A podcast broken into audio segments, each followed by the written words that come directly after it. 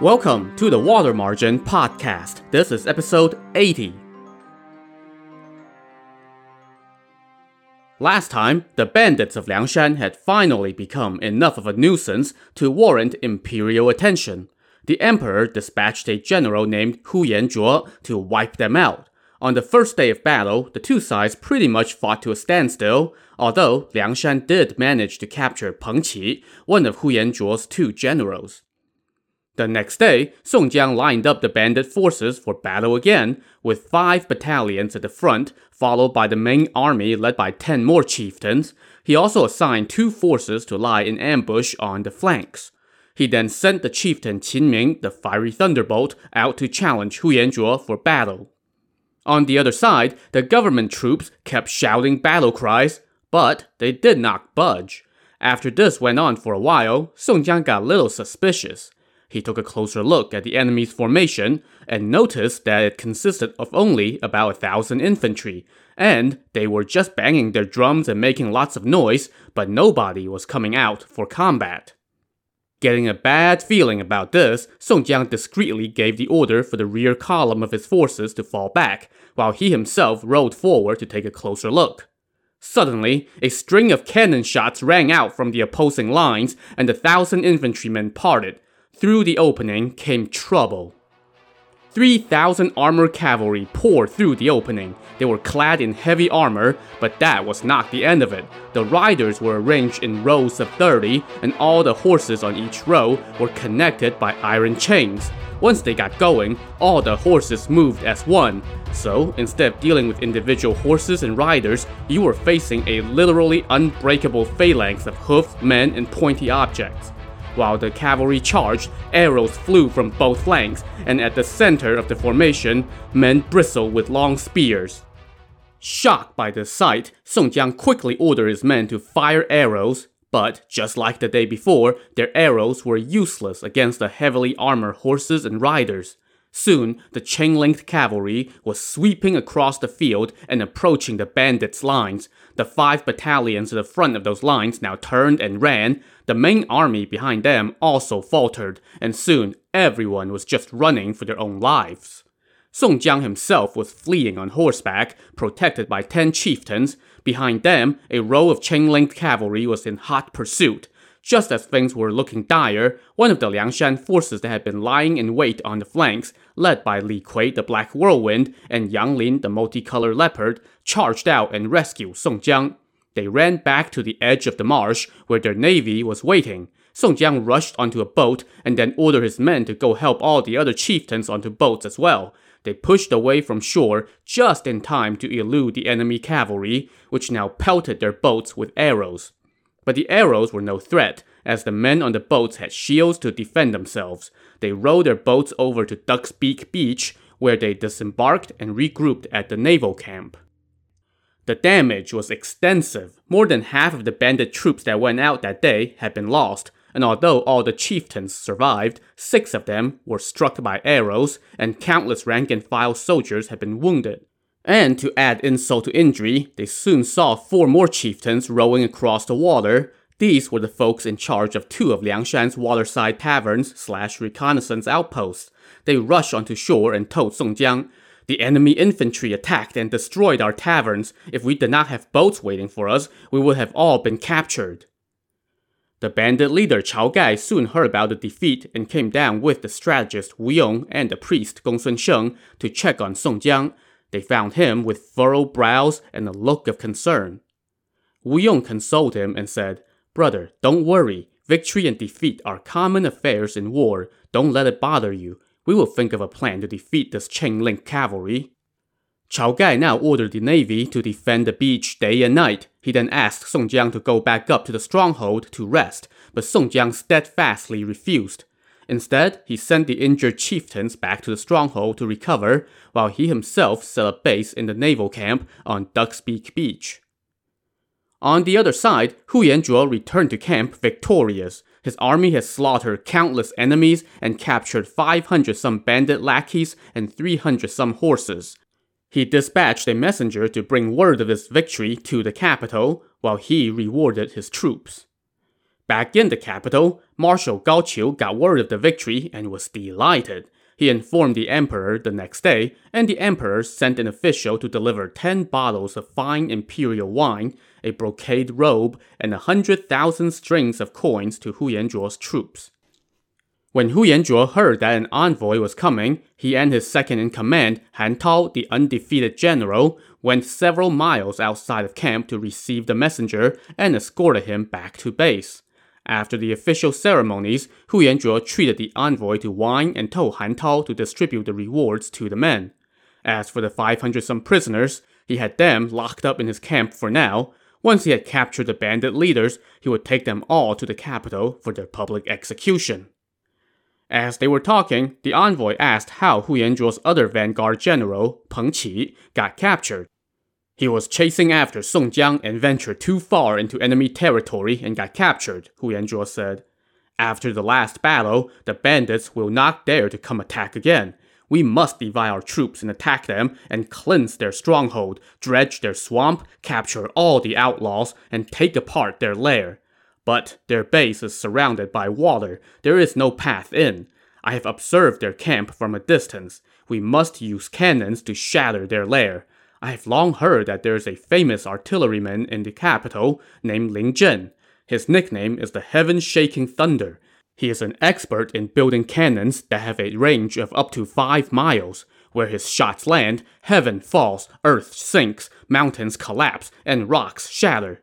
If I can get him, then I can attack the bandit's lair. He is also quite skilled in combat. Sir, when you get back to the capital, can you mention this to Marshal Gao and ask him to send Ling Zhen here at once? Then we can sack the bandit's lair in no time. The envoy agreed and left the next day. When he returned to the capital, he relayed Hu Yanzhuo's request to Gao Qiu, and Gao Qiu quickly ordered Ling Zhen to come see him. Ling Zhen did as he was commanded, and soon was on his way to Liangshan with his gunpowder, explosives, various types of cannon, stone balls, and mounts all in tow. He also brought along his armor, saber, and 30-some soldiers. Once he arrived and met with Hu Yanzhuo, Ling Zhen went to set up his cannons. He set up three types of cannons, Fireball, Golden Wheel, and Mother and Sons. His men set up the mounts on the edge of the water and prepared to fire.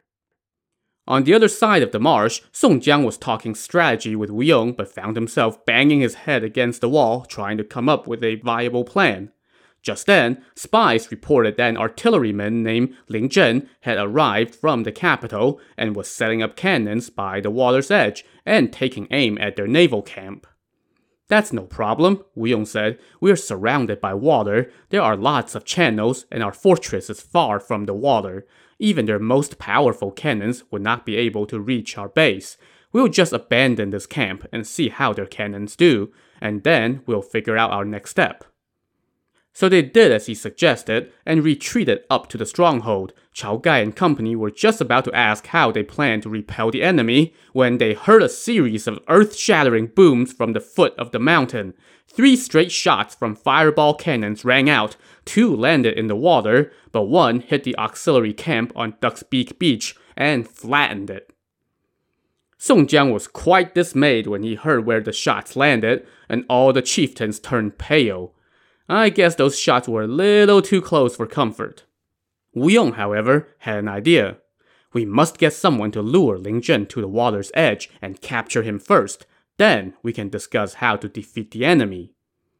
Chao Gai now came up with an idea of his own, and he dispatched six naval chieftains for the job, with the former constables Zhu Tong and Lei Heng serving as backup on land. The six naval chieftains, Li Jun, the river dragon, the brothers Zhang Heng and Zhang Xun, and the three Ruan brothers, now split into two squadrons. Li Jun and Zhang Heng took about 50 sailors and set out on two fast boats. They slipped across the marsh amid the thick reeds. The other four chieftains led 40 some boats as reinforcement. When Li Jun and Zhang Heng's men reached the opposite shore, they stormed onto land, made a ton of noise near the cannons, and knocked over all the cannon mounts. The enemy soldiers quickly reported this to Ling Zhen. He hurriedly mounted his horse, took his spear, brought two fireball cannons, and rounded up a thousand men to go repel the attack. When Li Jun and Zhang Heng saw him coming, they fell back immediately. Ling Zhen chased them to the edge of the reeds, where he saw 40 some small boats spread out in a row on the water, manned by about a hundred enemy soldiers. Meanwhile, Li Jun and Zhang Heng had fled back onto their boats, but they did not push away from shore. Instead, when they saw the enemy approach, they and their men all abandoned ship and jumped into the water. Ling Zhen now ordered his men to seize the boats. Just then, he heard the sound of drums and battle cries from the opposite shore.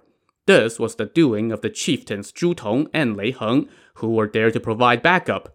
Ling Zhen now ordered his men to get on the boats that they had just captured and row across the water to attack those enemies. As they rowed to the middle of the marsh, they could see the bandits on the opposite bank. But just then, they got a nasty little surprise. Gongs started ringing from the opposite bank, and suddenly, about 50 Liangshan soldiers surfaced in the water around the boats, and they pulled plugs out the sterns of the boats. The next thing you know, water was pouring into the boats, while the boats were being rocked side to side by the Liangshan divers, sending all of Ling Zhen's soldiers into the water. Ling Zhen himself tried to turn his boat around and flee, but somebody had already made off with his boat's rudder two chieftains now popped up around his boat and gave it a good flip, sending Ling Zhen into the water. Waiting underwater was Ruan Xiao'er, the eldest Ruan brother. He grabbed hold of Ling Zhen and dragged him through the water to the opposite bank, where he was quickly tied up and taken up to the stronghold. As for Ling Zhen's men, about half of them died in the water, another 200 some were captured alive, and only a few managed to escape.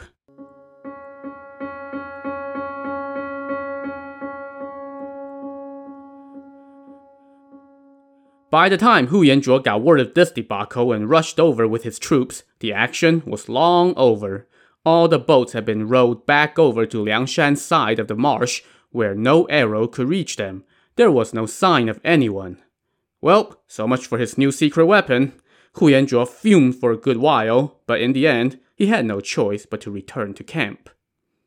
Meanwhile, as the outlaws were taking their prisoner Ling Zhen up to the stronghold, they were met midway by Song Jiang and all the other chieftains. As soon as he saw them, Song Jiang rushed over, personally untied Ling Zhen, and then lectured his own chieftains, saying, I told you all to politely invite the commander to our base. Why did you treat him so rudely?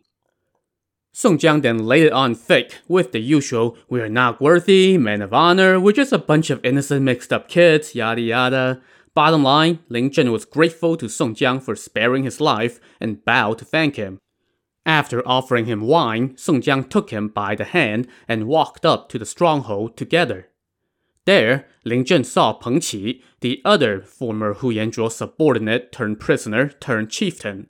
As Ling Zhen stood in silence, Peng Qi told him, Chieftain Chao and Chieftain Song are carrying out heaven's justice and gathering men of honor. They are waiting for the court to grant them amnesty so that they can serve the country. Since you and I are here, we should obey them. Song Jiang now chimed in with his own recruitment pitch, and eventually Ling Zhen relented.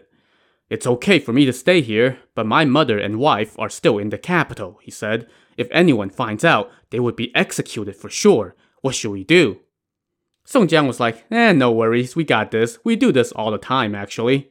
Thus reassured, Ling Zhen pledged his allegiance to the bandits, and a party ensued.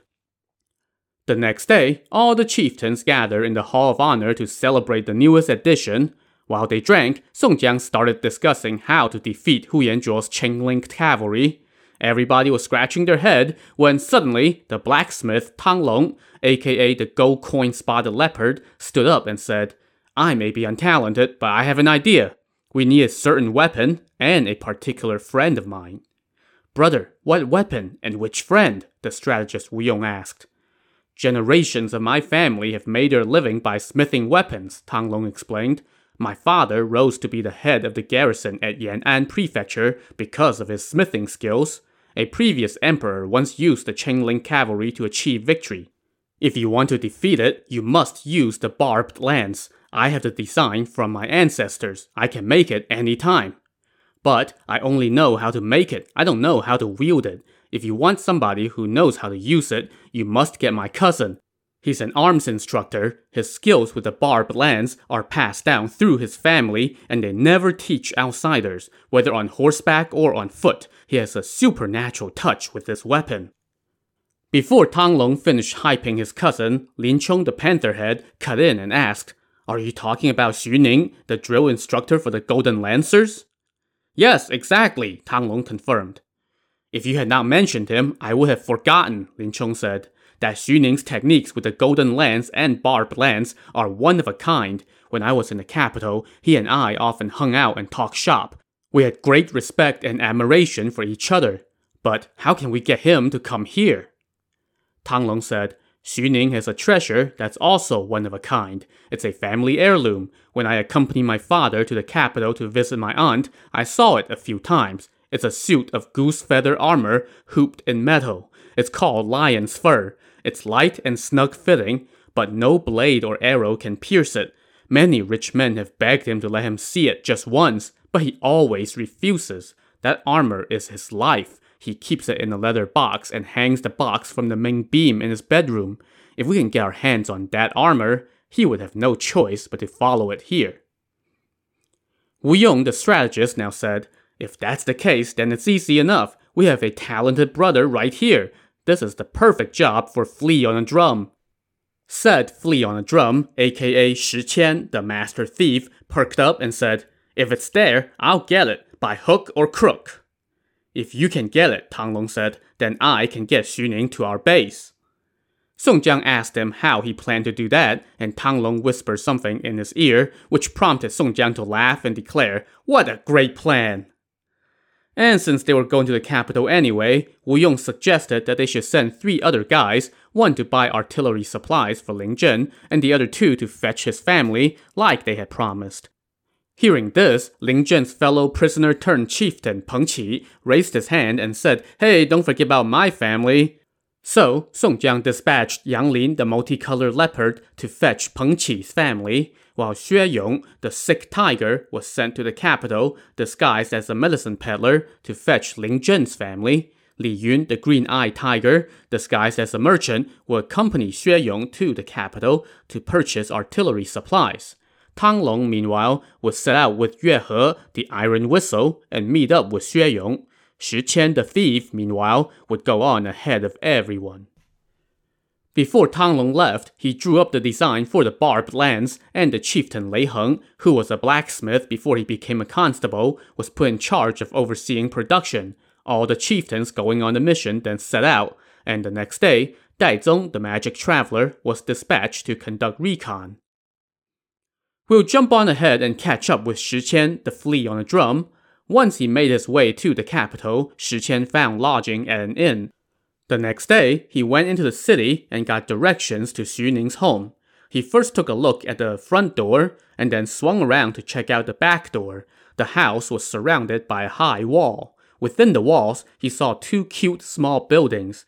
Next to the buildings stood a tall decorated column.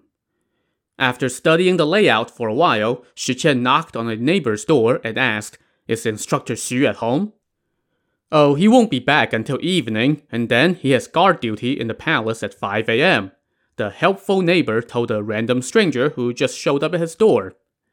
Shi Qian thanked him for the information and then returned to his inn. He grabbed his tools, stashed them under his clothes, and told the clerk at the inn, I probably won't be back tonight. Please keep an eye on my room. Sure thing, don't worry, the clerk assured him. Shi Qian then went back into the city and got some dinner. After that, he made his way back to Xu Ning's house. He looked around but could not find a good place to wait near the house. As darkness was descending on this moonless winter night, he spotted a big cypress tree behind a temple. He easily climbed to the top of the tree, sat down on a big branch, and waited as he kept an eye on Xu Ning's residence.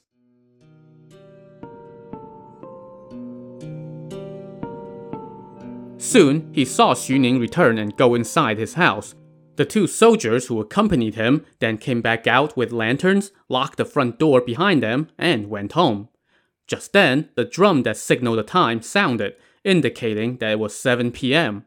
The night became chilly, the moon and stars remained hidden, and a light frost began to form. Shi Qian now silently climbed down from the tree and sneaked to the back door. With little effort, he scaled the high wall and landed in the courtyard within.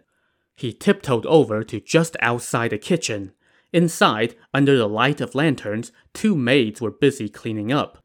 Shi Qian now scaled the decorative column and climbed onto a corner of the roof. There, he lay down and looked into a window on the upper floor. Xu Ning was sitting with his wife next to a stove for warmth. In his lap, he held a young boy of six or seven. Shi Qian now fixed his gaze on the bedroom, and sure enough, hanging from the beam was a big leather box. On the door to the room hung a set of bow and arrows and a short broadsword, and there was a clothing rack with various color outfits. Just then, Xu Ning called out for one of the maids. Plum Fragrance, come fold these clothes for me.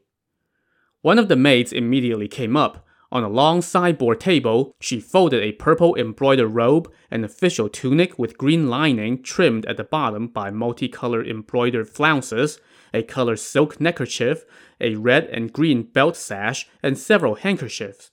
She wrapped all these in a bundle, along with a yellow kerchief packet that contained a golden sash from which two otter tails dangled. She then placed this bundle above the stove. By now, it was after nine, and Xu Ning was getting ready for bed. Are you on guard duty in the palace tomorrow morning? his wife asked. Tomorrow, His Majesty is visiting the auspicious Dragon Hall, so I have to get up at 5 a.m. to attend him, Xu Ning said. His wife now told one of the maids, The master needs to get up at 5 a.m. tomorrow to go on guard duty. You two get up at 3 a.m. to make hot water and prepare breakfast. All this while, Shi Qian was hanging out on the roof, watching them like a hawk. He thought to himself, the armor must be in that leather box. I could take it in the middle of the night, but if they raise the alarm early, then I won't be able to get out of the city tomorrow. Let me wait until 5 a.m. Soon, Xu Ning, his wife, and their son were all in bed. The two maids also laid out their bedrolls outside their door there was only a single night lamp lit on the table in the room. All five members of the household were soon sound asleep, especially the two maids who had been working all day. Now, Shi Qian silently slipped down from the roof. He pulled out a hollow reed, poked it through the paper window, took aim, and with one huff blew out the lamp. It was now pitch black in the room and then he waited.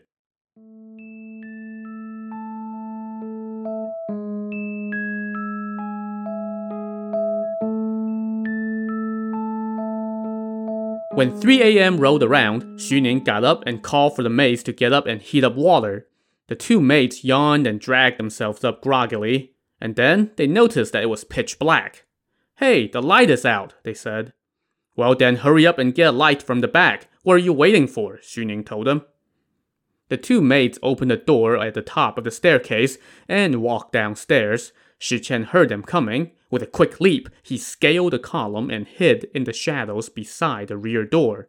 As one of the maids opened up the rear door, walked out, and opened the gate in the courtyard, Shi Qian quickly slipped into the kitchen and hid under the table.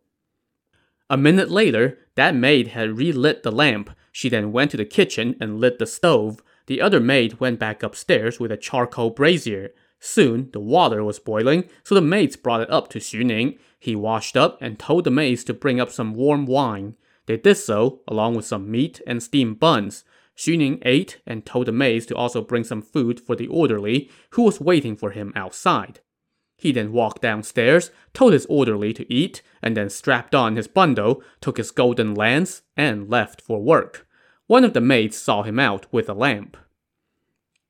While their backs were turned, Shi Qian crawled out from under the kitchen table and slipped up the stairs, climbed a lattice wall onto the main beam, and crouched on it. By now, the two maids were coming back inside. They shut the door to the building, blew out the lamp, came back upstairs, disrobed, and went back to bed to catch a little more sleep before launching into another long day of labor. Once he heard that they were both sound asleep again, Shi Qian took out his hollow reed and again blew out the night lamp. With the room once again enveloped in darkness, he gently untied the leather box from the beam. He was just about to climb down when suddenly Xu Ning's wife heard some movement and asked the maids, What is that noise coming from the beam? Thinking quickly, Shi Qian made a few squeaks. Mistress, it's just mice, one of the maids mumbled. They're fighting and making noise. Oh, okay, just a few plague rats hanging around our house. Nothing to worry about. Xu Ning's wife and the maids now drifted back to sleep. Now, Shi Qian silently slid down from the ceiling, slowly opened the door at the top of the stairs, tiptoed down, opened the outer door, and slipped out of the house. He headed to one of the gates leading out of the city. By now, the city gates were already open, since there were people who had to leave on guard duty. Shi Qian mixed in with the group and slipped out.